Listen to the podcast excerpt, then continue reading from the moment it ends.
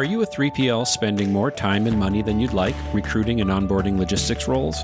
Then it's time to check out Rapido Solutions Group, the leaders in nearshore logistics staffing. Located right next door in Mexico, they have access to the freight talent you need. From carrier sales to tracking and tracing and everything in between, they can do the heavy lifting for you. So if you're ready to get your time back and want to move fast, check out Rapido Solutions Group.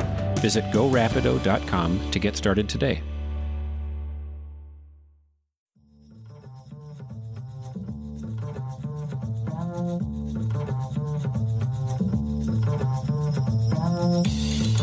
Hello and welcome to the Bootstrapper's Guide to Logistics, the FreightWaves podcast highlighting founders doing it the way that doesn't get a lot of attention. We're here to change that and grow the small business community in our industry by sharing their stories and inspiring others to take the leap. I'm your host, Nate Schutz. Let's build something together from the ground up.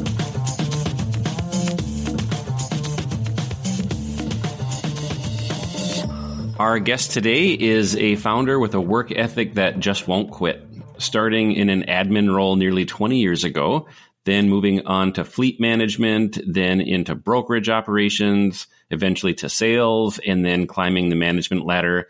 Now, uh, the owner of her own company, CEO and founder of Candor Expedite, Nicole Glenn. Nicole, welcome to the show. Hi, thanks. Thanks for having me, Nate. Of course. It is very nice to get to spend some time with you. I obviously have a, a fair amount of background information on, on getting ready for this chat. And I'm excited to ask you a couple of questions that I know um, I'm getting asked more and more from listeners as they hear the podcast and, and, want to find out from founders what it's really like. So, if you don't mind, I'm just going to fire away and and we can get into it. So, for sure, the, go for it. The first question that seems to be coming up a lot right now is people want to know where did the money come from? How did you get started with limited resources and and decide to bootstrap your own business? Well, I was one of those people that realized that regardless, I like the concept of security, right? So it's weird to think an entrepreneur is motivated by security because it's the most risky position that you can ever have in life, right? Because everything is dependent upon the result of what you bring. There's no steady paycheck to start. Um, so when I started the concept of wanting to do something, I started saving a lot of money. So I put 70% of my total pay away. I took out an extra Roth. So that way there was money that I could always pluck out and not get penalized for. I was just going, what can I do for the next couple of years to put myself ahead? That I didn't, wasn't even sure if that was going to be money to use for a business. I just wanted to take my maximized dollars and do something with them. So I'm so grateful that I had done that. So how did you end up then with the name Candor Logistics? What does candor mean to you? There's it's not a common word. People don't use the word candor very. It's old fashioned sounding even to it some is. people. Um, the word candor is transparent, honest, open, forthright, blunt, because that is something that I've I've wanted to be a part of and create. I've been in logistics for almost 22 years, so I was in the good old days when, you know, you had to pick up the phone and make relationships. It was not just post a load on the DAT and hopefully someone will call you and give you a rate. You know, it was it was a different world. Uh, but growing up in the operational side, I saw like how much deception was in this industry, how there's a constant fake negotiation and brokers lying to carriers, carriers lying to brokers, customers not being transparent. And I was like, when I step into this space, I want to do something different with that. I don't want my people to ever have to tell a lie to a customer that you can't get a driver on the phone or something broke down or that your shipment's lost. I wanted to have complete honesty on all ends. And I got asked this question the other day what's the difference between transparency and the ability of trackability, right? Mm. I wanted to go beyond just tracking freight for that honest concept and create something that was I'm going to be totally transparent. I'm going to tell you where things are, but then when things go wrong, I'm going to tell you how we're going to fix it. And so that name has been a concept of mine long before I ever opened a company. Well, I, re- I recall years and years ago a, a driver having a string of really bad luck where his grandma died three times in like two weeks on a load, and I mm-hmm. felt I felt really bad for the guy. I mean, man, you've lost your grandma thrice Yeah. So terrible for you. Poor yeah. guy. Poor guy. Yeah. So where did your sense of ethics and even work ethic come from then? My parents. So as a, as a, I guess you could say teenager, they always just strived, you know, in, in their work. And I always saw that. There was never like, hey, my mom's on the couch, like called in sick and just hanging out. Same thing with my dad. I mean, they always took those next steps. I remember listening to my parents talking about my dad up for a promotion and what that meant to him. Um, I also remember when he would go through those times when they were laying people off at his company and what he felt like with that and how important it was for him to kind of pass that milestone and keep climbing in his career. Uh, and again, my mom, I mean, she worked in a warehouse and she was always, you know, just busting butt. She took such pride in it and what she did. And um, so when I was about 16, they would always help me, but at, at a certain point, they were like, all right, you're of age. And not like this sit down conversation that was like, all right, time to get a job, kiddo. It was more of like, you know, you you should probably go out there and see what's up. And so I did. I got a job at the age of 16.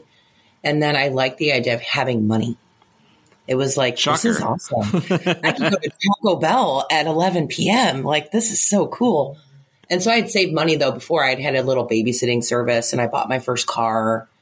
Um, but they would help me with things like, hey, we're going to put new tires on your car. So they always supported, but the main emphasis was for us to be independent. Yeah, self sufficient. It sounds like was is Yeah. the name of the game in your in your whole family line. Yeah. Yeah. And so that really like inspired me. And then again, I started getting this taste of like money and Abercrombie and Finch that I could buy myself. And so then I got two jobs in high school. And then I started really helping even at the store. I was working at a hardware store and the store manager there, like we got along really well. And so she was like, do you want to like help me with all the resets in the store? So I'm 17 years old and I'm getting up at 4 a.m. before high school, going to this hardware store and resetting an entire section of the hardware store with her and then going to school. And so it was one of the, one of those things that I would do whatever, you know, I was always like, sure, yeah, let's do that. Or can I have that? Can I, can I be your pricing person? Can I go do all the inventory in the store? So even at a young age, I was always trying to see what I can do to increase that. Well, I know that school has school and education has played a large role in your life too, and you faced a number of challenges that other people don't face typically. Well, I got into transportation at 18. I started off $10 an hour, which was like, this is awesome. 10 bucks an hour, right? And um, I worked for a very small company. It was like me and two other gentlemen who were much older than I. Um, but I did a lot of different things there. So they kept like giving me these these raises. So I started doing pretty well at this little company at a pretty young age, like 19. I showed them Excel and we created a rate con and all of this stuff. And so I got to a point where I was like, I don't think I need to go to school. I think I'm okay. Like, I think I can do this. And so I dropped out. I had done a little bit of community college and um, that was it. I just kind of went into the freight side of things for a minute. And then um, I had gotten married. I got married pretty young. I got married at 22. I've been with my husband since I was 17 years old. Congratulations. Thank you. And so from uh, that, it was like we had our daughter at, I was 22. And so I remember I took some time off for a minute to like be with her. And I started kind of assessing at the age of 22, like what I had done, where I wanted to go, and what I would have for expectations for her. So I said to my husband, I was like, I can't ever expect this child to go to college if I don't look her in the eye and tell her I did it. Hmm. And so I went to this college called Northwood University. It was like the satellite office in Illinois, and it was all in school. I liked the concept of being sit down, not just online. And so I went in there, and they were like, "Well, you don't. You have to be 26 to be in this program." So I kind of I had to write a letter to the president of the school and like plead my case. And they were like, "Why do you want to do this?" I'm like, "It's for my daughter. It's not even really for me. I want to do it for her." And so they uh, granted me to come into this school. And I fell in love with it, Nate. I fell in love with it because all the professors were working people. So, like, I had people that were running um, what is that company? Like I think it's called Sanford or Stanford. They open they have pens. So my marketing teacher was he was running the marketing department at this major company. My econ teacher was on the uh, the prime news, like talking mm. about economics. I mean, every teacher there was like doing something, and all the people that came there. This isn't like your typical 18, 19 year olds. They were all working people. So I, even at 26, that age limit was not really where it was. A lot of people in their 30s and 40s, and so they we had McDonald's um, corporate people in there like bettering themselves.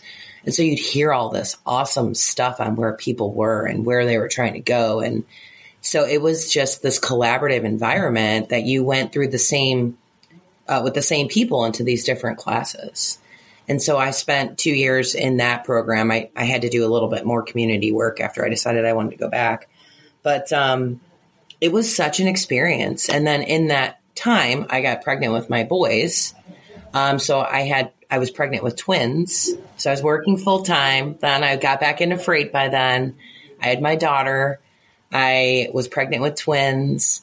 And I was a 3.8 GPA student. I was shooting for four. Um, I had two classes that kind of kicked my butt. Uh, well, I still remember I missed a a 4.0 by you know six hundredths of a point because of one teacher in one class, and I'll never forgive him. um, even though even though it was on me, I still remember it. It's striving for that, you know, and so it was just one of those things that was such an experience. So when I graduated, I had to go up to the main campus in Michigan, and they had this huge ceremony because it's like you know a thousand plus students. I don't even know what the number was, and there were two people that they called out from the audience that were graduating and telling their story. And so this the president of our school started talking about me and I had no idea. And I'm like sitting there and I'm already so proud my kids are there, my grandparents are there, like everybody took this trek cuz I was the first college graduate. Um, so it was a big deal. And so they had this story about me telling like my why I came back and the dedication. I was on bed rest and I was still sneaking into school to like, you know, do it and just driving. And so it was so crazy to have that story. I just remember getting very emotional, of you know, because it was just, it was just cool. But it was one of those experiences that the papers and the kids and the noise and the chaos that was ha- I just had to, I had to focus in. And it and, changed your life, it. it sounds like. It did. It really did. So now you've got Matea is 16 years old. Your twins, Andrew and Landon, are 13. Are you one of those, hey, I'm a lawyer. I want my kids to be lawyers. and are you thinking, hey, you know, my daughter's now at the age I was, you know, when I started thinking about these things. Do you, do you have hopes and dreams for your kids and, and what direction they go? Yeah, I do. I try not to be insanely pushy because I'm very, you know, let's go mindset and my daughter is this perfect blend between my husband and myself. And so she has this softness to her and this kindness to her. But then she does have a little bit of tenaciousness to her. And so she's in this spot where it's like she's still so young. So I'll ask her questions and she doesn't know. But I just just stress the importance of giving it all you got and doing what it is that you love to do, you know. And she doesn't know what that is yet. And I'm like, that's okay. No one knows that but it's just you need to be happy in whatever you do. It is a big part of who you become. And so she hears that consistently from me. But then I also tell her things about how I want her to like, it's more of a focus really on saving her money and making those financial decisions because I don't feel like parents really teach their children, like, hey, this is a credit card and this can really mess up your life. Um, this is how you can start saving and investing for your future. And so that's really one of the emphasis that I put and talk to my children about today, because I want them to be able to be financially successful, not from us, but from our lessons that we had gone through and the things that we encountered to avoid. It ends up being a, a family affair anytime that you have a, a business or even a career for those who, who have day jobs like me. It's a huge part of what we do, but it's not all that we are. It's where we ultimately spend more time than anywhere else, but it's not the the sole purpose of why we're doing it. Um, So they now, are the sole purpose. exactly. I mean, that was part of my push, ev- even into wanting to take and do grander things. Was I couldn't I couldn't figure out a way to really buy that next house. I mean, we lived in a townhouse with three children. So when I had twins, it was during that kind of 2008 when everything tanked, right? And so our property value plummeted and all this weird stuff happened at the time. So we couldn't get out of this tiny little townhouse. So I had three kids in one bedroom for three years. So it was like one of those things that it just lit this fire in me. Like, what can I do alongside of my husband to like get us out of this and and do something different? So there's a huge lesson in this that I'm picking up on for those who want to start their own business or maybe acquire their own business. The ability to delay gratification and make sacrifice in order to be able to bootstrap Yep. gives you more options and control over where you spend your time, what you choose to invest in, not necessarily having to rely on outside partners or or Right. others because you get to build it the way that you want because you've made the sacrifices to make that possible. So looking back on it now, what's mm-hmm. the one thing you wish you could do over? We'll be right back. Have you heard about Bitfreighter and the EDI revolution? Bitfreighter helps companies automate communication with their freight partners through unlimited messaging and quoting. Traditional providers can't say that. The Bitfreighter team is also available 24 7 and responds immediately by phone, email, or yes, even text. Legacy providers can't say that either. So if you want to scale your operations to save time and money, come join the EDI revolution with us. Visit bitfreighter.com to get started today.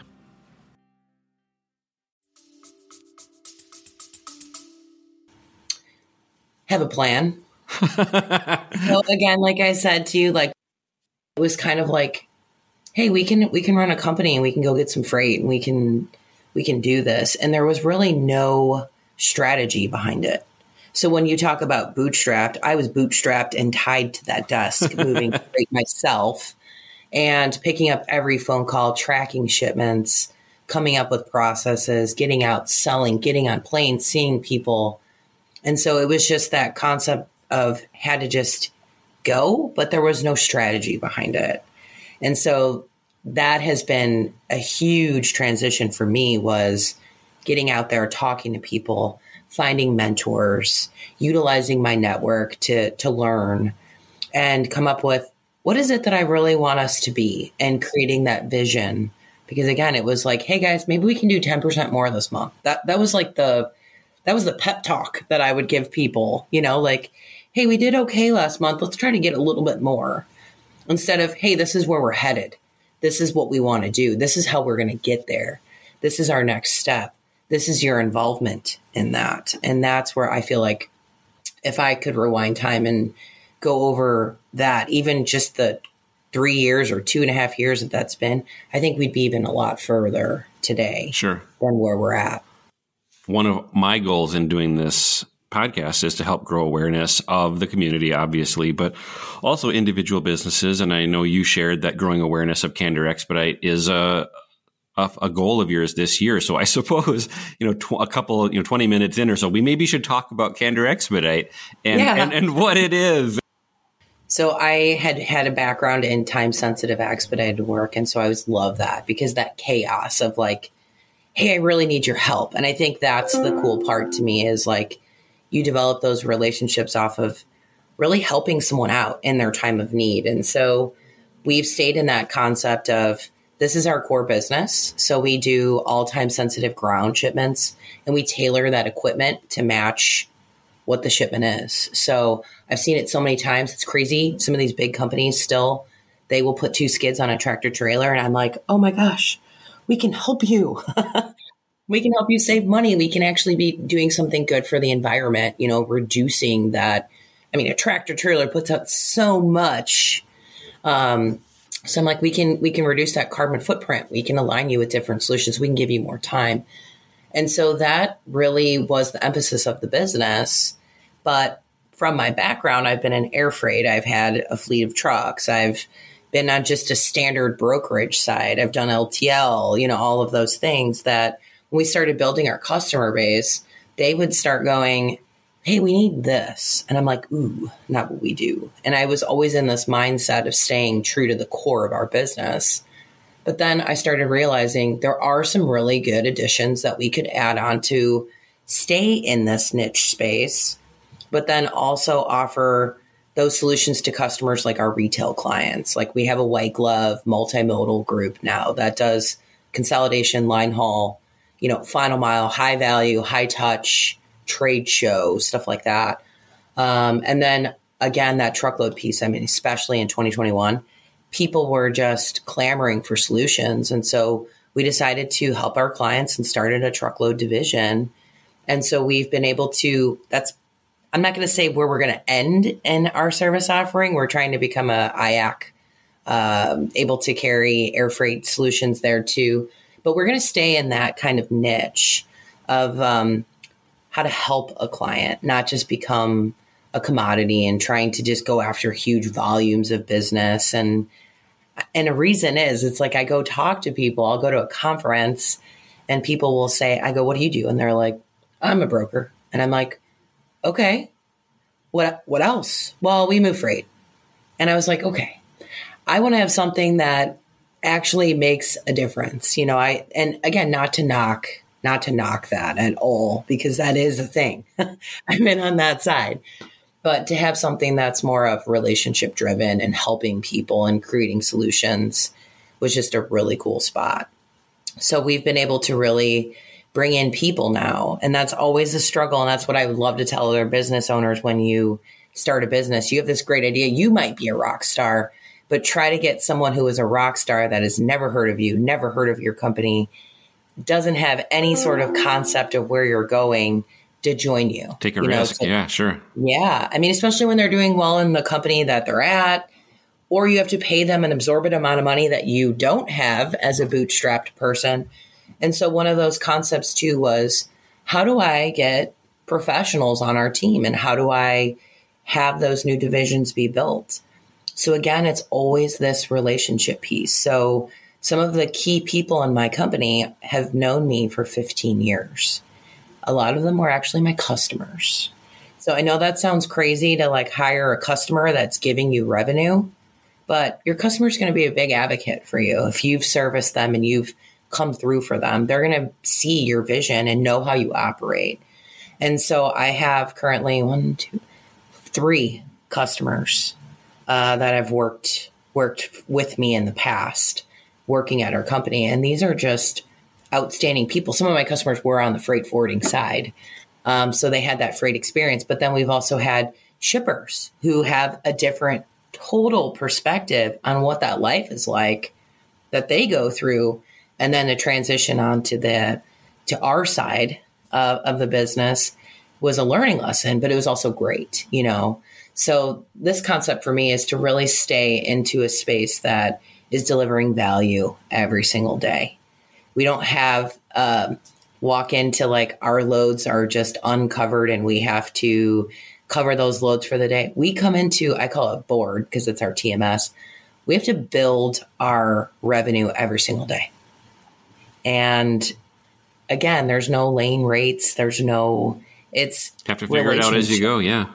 It's solving problems and it is chaos, but at the same time, it's structured chaos. We know where that business is going to come from now because we have those relationships and we have that strategy. And that's why I was saying that plan was number one.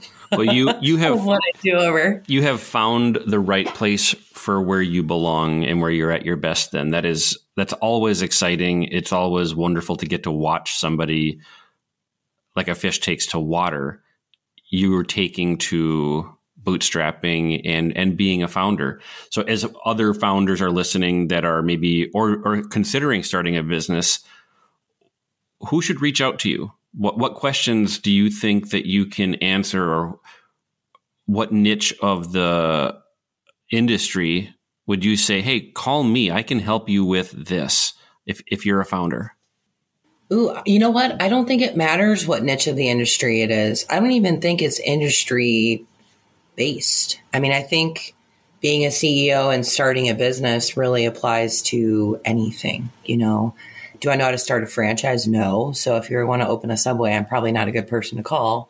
But if you're trying to establish a business plan, if you're trying to come up with ways on how you can bootstrap and self fund a company and how you take those steps and how you come up with the solutions on how you want to hone in on your craft um, and really even file to become a business and all of that stuff. A lot of people don't know how to do any of that to start. So I'd say anybody that's starting their mission and they want to do something and they're passionate about it. Um, you can you can find another bit, a business owner that will help you. It doesn't have to be in your industry, but if you're talking about the actual industry itself, I mean, a lot of hotshot companies that are companies that are wanting to start their own hotshot business, you know, they'll come to me even though I'm on the brokerage side. I've been on the asset side, so I will help them and then I will connect them with other individuals within the industry that are on their side. So I'd say to anybody listening, build your network. You know, talk to anybody who's in business. Talk to anybody who is in business in your sector too, because they'll give you that insight on some of the things maybe they missed. Well, let's help some of those people find you if they need. So if you would like to connect with Nicole, you can shoot her an email at nglenn at candorexp.com. You can check their website out at candorexp.com as well. And to join the conversation with me online, you can follow along at Logistics Twit on Twitter. You can check out freightwaves.com and you can go ahead and subscribe to the show. Nicole, thank you so much. This was thank you, Nate. the highlight of these conversations are always the highlight of my week. I wish you so much success this year and let's follow up a year from now and hear how 2022 was for you. That would be awesome. Thank you.